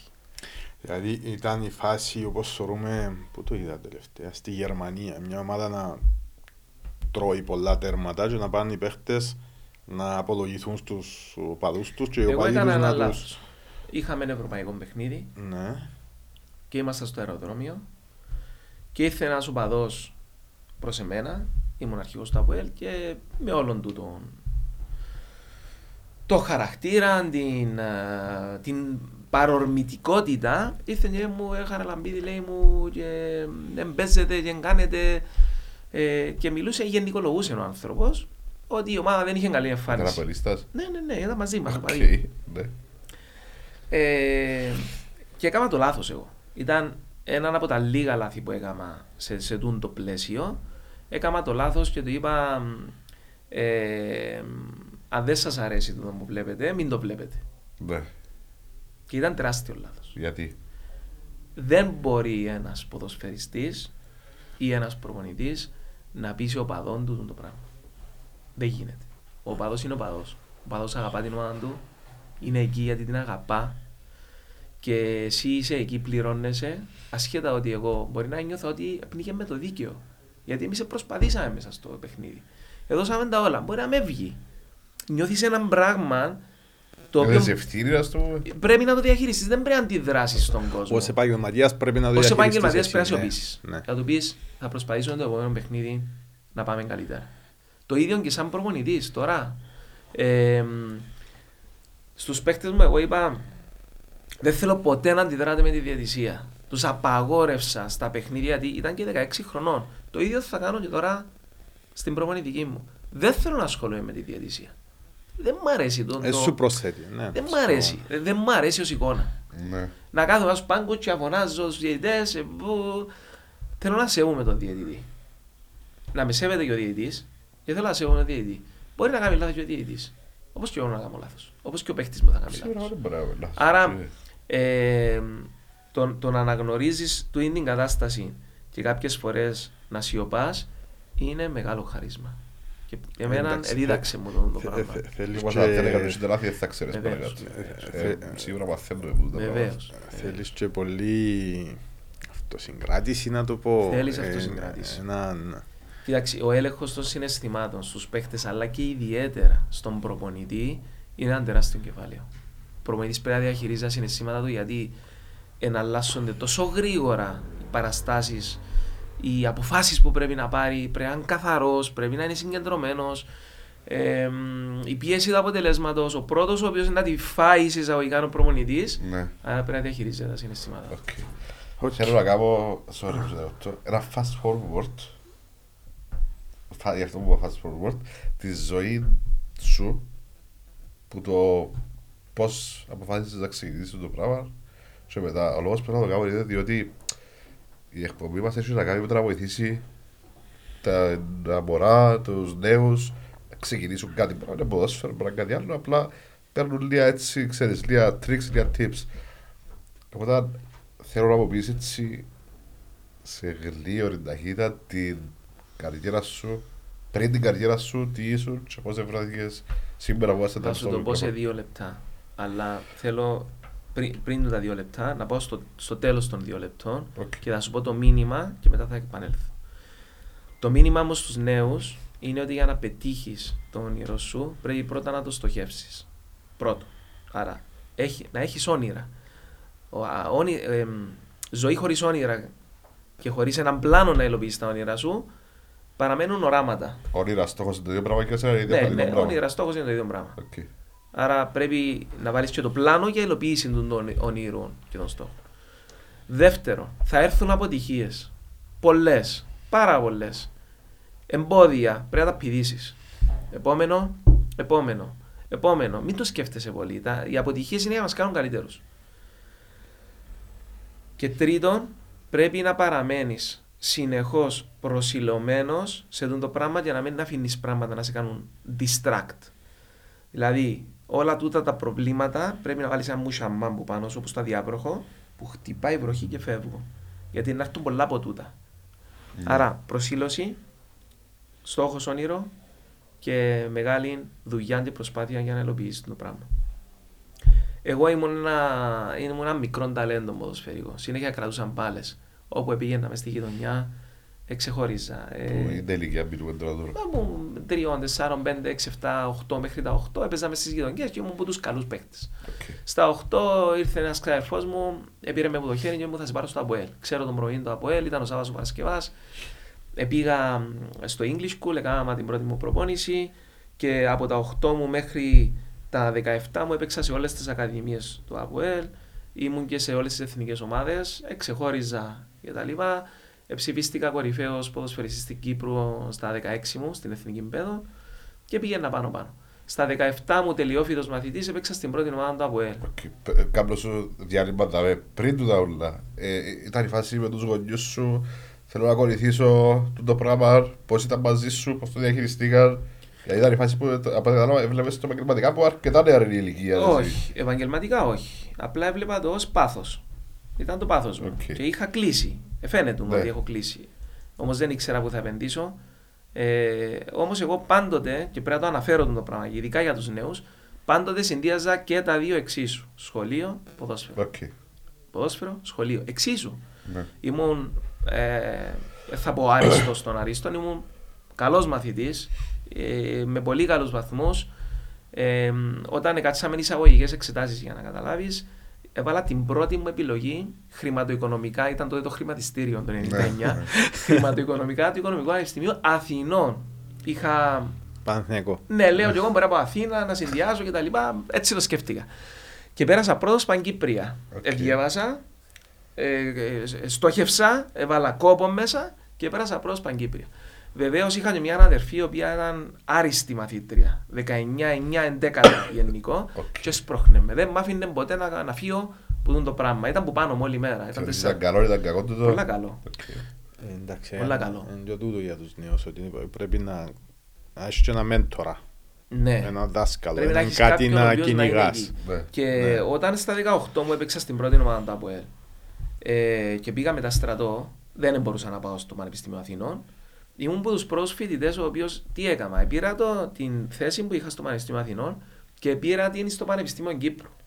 Οκ. Και για τρία χρόνια πήγαινα κάθε μέρα Πανεπιστήμιο Κύπρου και έπαιζα στα γήπεδα. Ήμουν φοιτητής και πήγαινα Ναι. σε κάθε μου στα θρανία. Ε, και συνδυάζα πάντα το πράγμα. Και ακόμα κάνω το, το πράγμα. Δηλαδή, ακόμα θεωρώ ότι ο άνθρωπος, ό,τι και αν κάνει, πρέπει να αναπτύσσεται συγχρόνως την ίδια ώρα. Δεν μπορείς να μένει στάσιμος. Πρέπει να αναπτύσσεσαι. Ναι. Ε, άρα, εν ολίγης, για να το κλείσουμε το κεφάλαιο, ήταν μια πορεία η οποία είχα το ταλέντο, έπαιξα ποδόσφαιρο, συνδυάζα πάντα τα μαθήματα, την εκπαίδευση μου. Ακόμα και όταν ήμουν 30 χρονών, ήθελα να κάνω πτυχία, να πιάσω τον bachelor μου, να έχω κάτι στα χέρια μου όταν τελειώσω το ποδόσφαιρο. Όταν τελειώσα το ποδόσφαιρο, πήγα κατευθείαν έκανα ένα master στην UEFA, γιατί ήθελα πάλι να πιάσω ακόμα κάτι να με βοηθήσει και τούτον το να πιάσω, να ανέβω, να ανέβω, βοηθ- βοηθά στην πορεία για να σου ανα, να, και να αναπτυχθείς σαν άνθρωπος, αλλά για να μπορείς να ανοίξεις και λίγο τους ορίζοντε σου. Δεν μπορείς να μένεις, πρέπει να ανοιχτείς λίγο. Ναι. Δεν ήξερα αν σε κάλυψα λίγο. Κάλυψες με. Ε, άρα, Έπερασα από αρκετές ομάδες, ΑΠΟΕΛ, Παναθηναϊκό, ΠΑΟΚ, πήγα Γερμανία, έπαιξα, ήρθα πίσω ξανά στο ΑΠΟΕΛ με τα Champions League κτλ. κτλ. Και έκλεισα την καριέρα μου στην ΑΕΚ. καλύτερη σου απόδοση, ποια θεωρείς ότι ήταν; Θεωρώ ότι είχα ε, στα peak της απόδοσης μου έφτασα στο ΑΠΟΕΛ όταν ήμουν 30 χρονών. Και όταν ήμασταν στους ομίλους του Champions League. OK. Το 11, 2010, 11 εκεί. 11-12.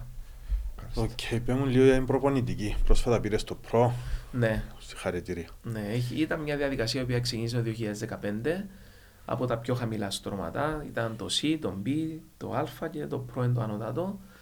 Ε, μια πάρα πολύ ωραία διαδικασία, πολύ εκπαιδευτική.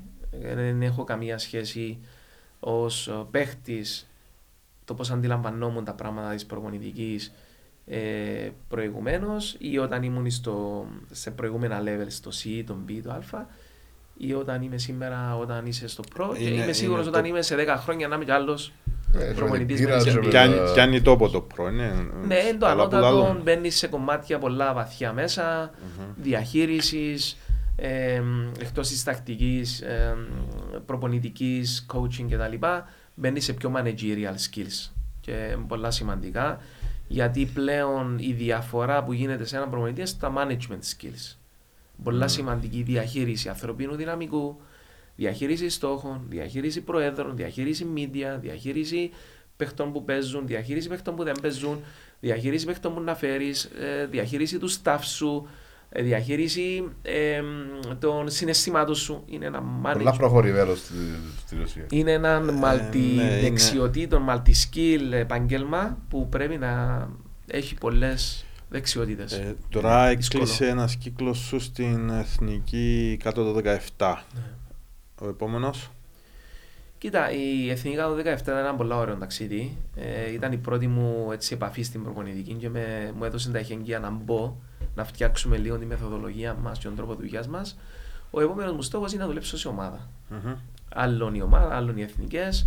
Έκλεισε ο κύκλος των εθνικών ομάδων και θέλω να πάω να μπω σε καθημερινή βάση. Ε, έχω μεγάλη εμπιστοσύνη στον τρόπο που δουλεύουμε και εγώ με τους συνεργάτες μου φτιάξαμε ένα Έχεις ωραίο το team μοντέλο. σου στη Ρωσία. Έχω έναν ωραίο team το οποίο δημιουργήσαμε μια ωραίο μοντέλο δουλειάς. Ε, είναι αρκετά ελκυστικό στους παιχτέ. Και θεωρώ ότι με τούτο το μοντέλο μπορούμε να σπρώξουμε την ομάδα να πετύχει τους στόχους τους. Δεν θα πάρω απόφαση χωρίς να πιστεύω ότι μπορώ να πετύχω. Άρα Έχει θέλει... κάποια πρόταση τώρα που παίζει; Όχι, δεν έχω κάτι Να συγκεκριμένο. βγάλεις νέα έσφου. Δεν έχω κάτι συγκεκριμένο. Εντάξει, κάτι μικρά μικρά κτλ. Αλλά κάτι συγκεκριμένο το οποίο αξίζει, που πρέπει να λεχθεί στον αέρα δεν υπάρχει. Στα Άμα, νέα, άμα να έχει ένα. Το Ε, μπορεί. Να είμαστε Ένας- πρώτος, να ξέρουμε. ρε, Βεβαίως, γιατί όχι.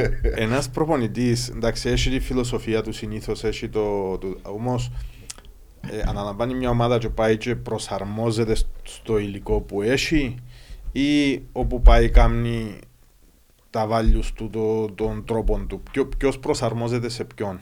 Η ομάδα στον Ξε- προπονητή ή το εξαιρετική ανάποδο. ερώτηση. Φαίνεται ότι είσαι προπονητής για να κάνεις τον Δεν ήμουν και πάνω προπονητή, γι' αυτό ρωτώ. Δεν ήσουν πάνω, αλλά σημαίνει ότι κατέχεις το αντικείμενο.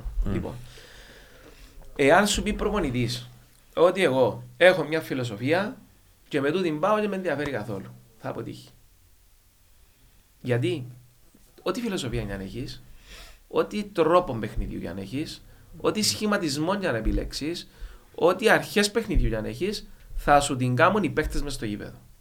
Άρα το νούμερο ένα πράγμα που πρέπει να κάνει ένας προπονητής είναι να μετρήσει τα κουτσιά του.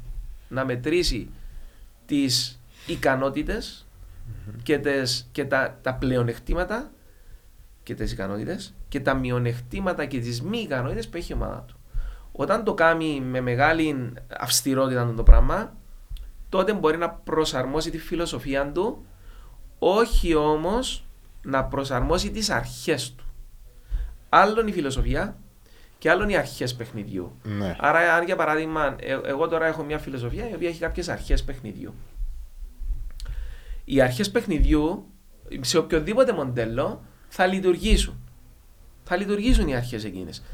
Θα τις Παίρνω προσαρμόσεις. παράδειγμα αρχών. Για παράδειγμα, ας πούμε, θέλω την ομάδα μου να είναι compact. Ναι. Κοντά οι γραμμές, την ώρα που αμυνόμαστε, ε, θα ξεκινήσει η φάση άμυνας από τον striker και οι υπόλοιποι θα ακολουθήσουν. Αυτό το πράγμα είναι αρχές. Ε, δεν θα αλλάξει το πράγμα. Εάν, ας πούμε, για παράδειγμα, σε οποιαδήποτε ομάδα μπας με οποιασδήποτε ε, δεξιότητες έχουν οι παίχτες, το τι θα αλλάξει είναι το πού θα κάνω την άμυνα. Μα θα την κάνω ψηλά, θα την κάνω πίσω, θα την Μάλιστα. κάνω πίσω. Άρα πρέπει να προσαρμοστείς. Ε, Όπως επίσης δεν μπορείς να πεις ότι εγώ ως προπονητής παίζω πάντα 4-3-3. Οκ. Εάν δεν έχεις τους παίχτες να παίξεις, τι να κάνεις; Πρέπει να προσαρμόσεις το Πρέπει να σύστημα σου. προσαρμόσει ώστε- ένα σχηματισμό ο οποίος είναι βάση στους παίχτες που έχεις. Τώρα, υπάρχει όμως ένα αλλά. Εάν αναλάβεις την ομάδα τώρα, Απρίλιο, Μάιο, και έρθει και πίσω ο προπονητής, coach, θέλω να μου βάλεις τη φιλοσοφία σου, να φέρεις τους παίχτε που θέλεις και να κάνεις το δικό σου σχηματισμό, τακτική προσέγγιση, στρατηγική προσέγγιση. Και αμέ, κάνεις το όπως εσύ το θέλεις, πλάθει το. Φέρ, ας, αν θέλεις για παράδειγμα να παίζεις 4-3-3, πρέπει να φέρεις Τους άλλους παίχτες. wingers, οι οποίοι είναι, παίζουν πάνω στις γραμμές και είναι πάρα πολύ καλοί στο ένα εναντίον ενό. Εντάξει. Άρα μπορείς να παίξεις το σχηματισμό. Τούν το πράγμα, ναι, τις αρχές έχεις τες εφαρμόζονται. Το αν μπορείς να το εφ... κάνεις όμως θέλει δουλειά και θέλει χρόνο. Ναι. Ε, π.χ. έχουμε παραδείγματα και από Κύπρο και από εξωτερικό που έδιουν το χρόνο να, να, να γίνει τούτη η δουλειά ή τουλάχιστον δεν βλέπουν την πρόοδο που θέλουν οι ιδιοκτήτες και ε, ακυρώνεται. Σωστά; Διώχνουν τους προμονητέ εύκολα. και, και όχι τους προπονητές. Ε, πόσο χρόνο χρειάζεται ένα, μια δουλειά ας πούμε, να αλλάξεις ριζικά μια ομάδα, τα values της, τον τρόπο παιχνιδιού, τις αρχές της, το, Να σου πω.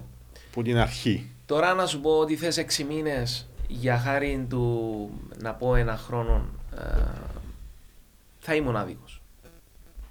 Ο προπονητής δεν μπορεί να το βλέπει έτσι. Ο προπονητής πρέπει να βλέπει τι έχω μπροστά μου. Άρα, να σου πω ένα παράδειγμα. Είσαι σε εθνική ομάδα όπως ήμουν εγώ. Ο Τιμούρκες, ο Τιμούρκες πάει.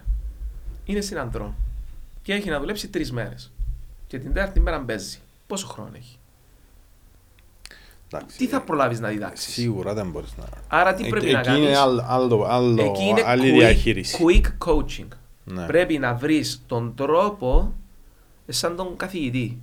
Έχω σε πέντε μέρες εξετάσει. Δεν έχω χρόνο να τα διδάξω όλα. Πρέπει να Τα δια- βασικά. τα βασικά. Τα βασικά και γρήγορη διδακτική δι- μεθοδολογία. Άρα, ε, εγώ χρησιμοποιώ τρεις τεχνικές. Η μία είναι εντός γηπέδου, άρα θα προπονήσεις μέσα στο γήπεδο. Η δεύτερη είναι εκτός γηπέδου, σε μια αίθουσα να δουν visual. Μμμ. Χρησιμοποιώ πάρα πολλά τα visuals, να μπορούν οι παίχτε να δουν τον εαυτό τους στο τι μπορούν να κάνουν για να βελτιώσουν. Και το τρίτο πράγμα είναι το κομμάτι το να δουν πάλι το top level, να παραδειγματιστούν που κάτι Α, για να δουν το, για να το, το- δουν που κάπου τι αλλού. κυνηγούν. Ναι. ναι. Άρα η γρήγορη διδακτική διαδικασία θα τους βοηθήσει κατευθείαν να μπορούν. Θέλω τούτο το πράγμα να κάνουμε ως ομάδα. Έτο. Δουλεύεις στο γήπεδο, δείχνεις τους ένα-δύο λάθη που έκαναν, βελτιώνουμε το έτσι, δείχνεις τους τούτο θέλω να κάνετε, πάμε να το κάνουμε. Γρήγορο. Δεν έχεις χρόνο να δουλέψεις, ας πούμε, για παράδειγμα, high pressing. Μπορεί να με. Καταλαβαίνεις το όμως. Πιέζουμε ψηλά. Ναι, εντάξει, έτσι. Ε, Κάνει το όλη Μάλιστα. μέρα. Κάνουμε high pressing για να το δουλεύεις δύο εβδομάδες. Αν είσαι σε ομάδα, μπορεί να δουλεύεις μια εβδομάδα ολόκληρη high pressing. Αν είσαι σε εθνική, δεν μπορεί να Δεν δουλεύει. έχεις το chance. Δεν έχεις το. Αφού έχεις πόσες θεματικές. High pressing, low pressing, medium pressing, έχεις build up, έχεις στατικές φάσεις, έχεις στο επιθετικό τρίτο, έχεις crossing, έχεις defending crossing. Τόσες θεματικές, πότε θα τις δουλέψεις; Άρα πρέπει να βάλει προτεραιότητες. Και εμείς τι καταφέραμε να κάνουμε. Στην εθνική ομάδα θεωρώ ε, βάλαμε πολύ γρήγορο coaching μέσα. Ε, εύκολο κατανοητό προς τους παίχτες, ελκυστικό και καταφέραμε ήμουν λίγο κουραστικούλης Μι, μιλώ λίγο πολλά Θεωρώ πως ότι βοήθησε τόσο το πράγμα. μιλώ λίγο πολλά αλλά βοήθησε τους Ε, βοήθησε τους να πιάσουν πράγματα Ε, Η ομάδα που είσαι βλέπεις την να φτάνει ψηλά; Η ομάδα που παίχτες είχε που ε, πιστεύω πολλά στους παίχτες μου Είχε ταλεντάκια μέσα. Είχε που να ταλέντα και έχει προχωρήσουν. ταλέντα. Ναι, θα προχωρήσουν. Φτάνει να συνεχίσουν να κάνουν το που έκαναν μαζί. Γιατί στην εθνική όταν έρχονταν είχε παίχτε που ήταν άλλοι παίχτε που εκείνοι που ήταν στις ομάδες τους. Άρα πρέπει να συνεχίσουν Πώς το γίνεται πράγμα. το πράγμα όμως. Γίνεται. Η εθνική έδινε τους έναν κίνητρο, έδινε τους έπαιζαμε τους καλύτερους στην Κύπρο. Ε, προσπαθούσαν να αποδείξουν συνέχεια ότι Ζήτημα ψυχολογίας δηλαδή. ήταν και θέμα ψυχολογίας, ήταν και θέμα ότι ήταν πιο ανταγωνιστικό το περιβάλλον και ήθελαν να πιάσουν τα peak τους. Όμως το πράγμα δεν είναι αρκετό. Δεν μπορείς να το κάνεις μόνο όταν έρχεσαι στην εθνική τώρα. Ναι, αν δεν το κάνεις στην ομάδα σου όμως το πράγμα Πρέπει. δεν θα... ε, Σημαίνει να μην τσάιμα. Πρέπει να το κάνεις στην ομάδα σου. Γι' αυτό Ναι. εγώ η πρώτη συμβουλή που τους έδινα όταν έφευγαν από μένα είναι θα πάτε στις ομάδες σας να συνεχίσετε να κάνετε τη δουλειά που έκανετε εδώ. Γιατί μαζί μου εγώ είμαι πάρα πολύ ευχαριστημένος. Ε, καταφέραμε πραγματικά να δώσουμε τούτο που θέλαμε. Για μένα η νούμερο ένα προτεραιότητα μου ήταν να αναπτύξουμε τον Κύπριο παίχτη το 16χρονο. Δηλαδή, ξέρω ότι έφυγε από εμά τώρα για έναν ε, χρόνο που δούλεψα, ε, δούλεψα με δύο ηλικίες. Δούλευα με την κάθε μία ένα χρόνο. Ένιωθα ότι οι παίχτες μου έφυγαν και ήταν πολύ πιο ανεπτυγμένοι από ό,τι ήταν πριν έρθουν σε εμάς. Και τούτο είναι χαροποιάμε. Ε, πάρα Τούτο τούτο- τούτο είναι Τούτος ο είναι ο σκοπός. στόχος, ναι. Ο σκοπός είναι τούτος. Ωραία, νομίζω για ποδόσφαιρο μιλήσαμε πολλά. Πες μου λίγο για το έτσι, για να μην πάει και τρίωρο και τούτο το επεισόδιο. ε, για το Χαρά κόλ μου, στη αρέσει. ζωή. Για τον κόλ στη ζωή. Ναι. Τον κόλ στη ζωή είναι, έναν, α, είναι το πιο ωραίο κομμάτι της ζωής μου. Ε, δημιουργήθηκε πριν 7 χρόνια σχεδόν. Σε 7 χρόνια; Έχει σχεδόν 7 χρόνια. Έχει, που το, εντάξει, έχει το 2016. Ήταν η ιδέα. Ναι. Το 2017 ήταν η επίσημη ίδρυση. Ουσιαστικά η ιδέα τι ήταν, ήταν να δημιουργήσουμε ένα foundation μέσα από το ποδόσφαιρο. Για να δώσουμε πίσω στην κοινωνία ό,τι μας έδωσε το ποδόσφαιρο. Και από, αντί να γίνει που έναν άτομο ή δύο ή τρεις, θέλαμε να εμπλέξουμε όλους τους ποδοσφαιριστές οι οποίοι είναι στην Κύπρο. Και είναι ενεργεία και πρώην παίχτες, και είναι Κύπριους και ξένους. Μμμ. Και καταφέραμε μέσα από μια έτσι, συλλογική διαδικασία με πάρα πολλά παιδιά να δημιουργήσουμε έναν α, καθαρά φιλανθρωπικού χαρακτήρα, γιατί όλοι είναι εθελοντισμό που κάνουμε. Να ξοδεύουμε ώρες, χρόνων, σε να πάμε σε events, να δημιουργήσουμε δράσεις, να μαζέψουμε χρήματα, ε, με σκοπό να τα δώσουμε πίσω στην κοινωνία. Ε, το μεγαλύτερο μας έργο το οποίο θα, ει- θα υλοποιηθεί άμεσα ε, θέλαμε πάντα να αφήσουμε το, να κάνουμε ένα μεγάλο έργο, να μείνει κάτι στην κοινωνία. Κάτι το οποίο θα είναι το ότι το ποδόσφαιρο, τον κόλ στη ζωής, έδωσε κάτι πίσω στην κοινωνία. Και μ, τώρα στο Μακάριον το νοσοκομείο έχουμε ήδη ε, προσυμφωνήσει με τον ΟΚΙΠΗ. Θα κάνουμε μια πλήρη αναγέννηση του- της παιδιατρικής πτέρυγας Μμμ. που εδώ και πάρα πολλά χρόνια σε μια έτσι, κατάσταση που χρειάζεται μια Άσχημη αναγέννηση. κατάσταση. Είναι σε μια κατάσταση που πρέπει να, μπει, να γίνει μια ωραία αναγέννηση. Θα μπούμε ενό γκολ στη ζωή να την κάνουμε την αναγέννηση. Πάνω κάτω θα είναι 300.000 ευρώ το κόστος της διαδικασίας. Θα είναι εισφορά προς το OKB και προς το μακάρι νοσοκομείο που τον γκολ στη ζωή και το ποδόσφαιρό μας. Ε, και επίσης, εμείς δεν θα καταφέρναμε να κάνουμε τίποτε αν δεν είχαμε τους χορηγούς μαζί μας, όπως είναι η ΟΠΑΠ, η, η Τράπεζα Κύπρου, η Ocean Basket, η ΑΜΕΓΑ, μεγάλες εταιρείες οι οποίες στηρίξαν μας. Ο Πιλακούτα ήταν δίπλα μας και Τους βοήθησαν, ευχαριστούμε. βοήθησαν μας. Άρα μπορεί και ο κόσμος, ο απλός ο κόσμος να βοηθήσει. Μπορεί και ο εισφορές κόσμος, και τα βεβαίως, λοιπά. εισφορές και τα λοιπά να Πού μπορεί βοηθήσει. κάποιος να κάνει μια Έχουμε εισφορά. link στην ιστοσελίδα μας ή με άμεση επαφή με τον οργανισμό. Είναι καλό να ξέρει ο κόσμος Ναι. ότι μπορεί να κάνει Ναι. το πράγμα να- όποιος μπορεί να βοηθήσει. Very good. Κωνσταντίνε, κάτι να προσθέσεις εσύ; Όχι, εγώ ήθελα να σα ευχαριστήσω για την πρόσκληση. Πάντα οποιαδήποτε συζήτηση αφορά το ποδόσφαιρο μου αρέσει πάρα πολύ να την κάνω.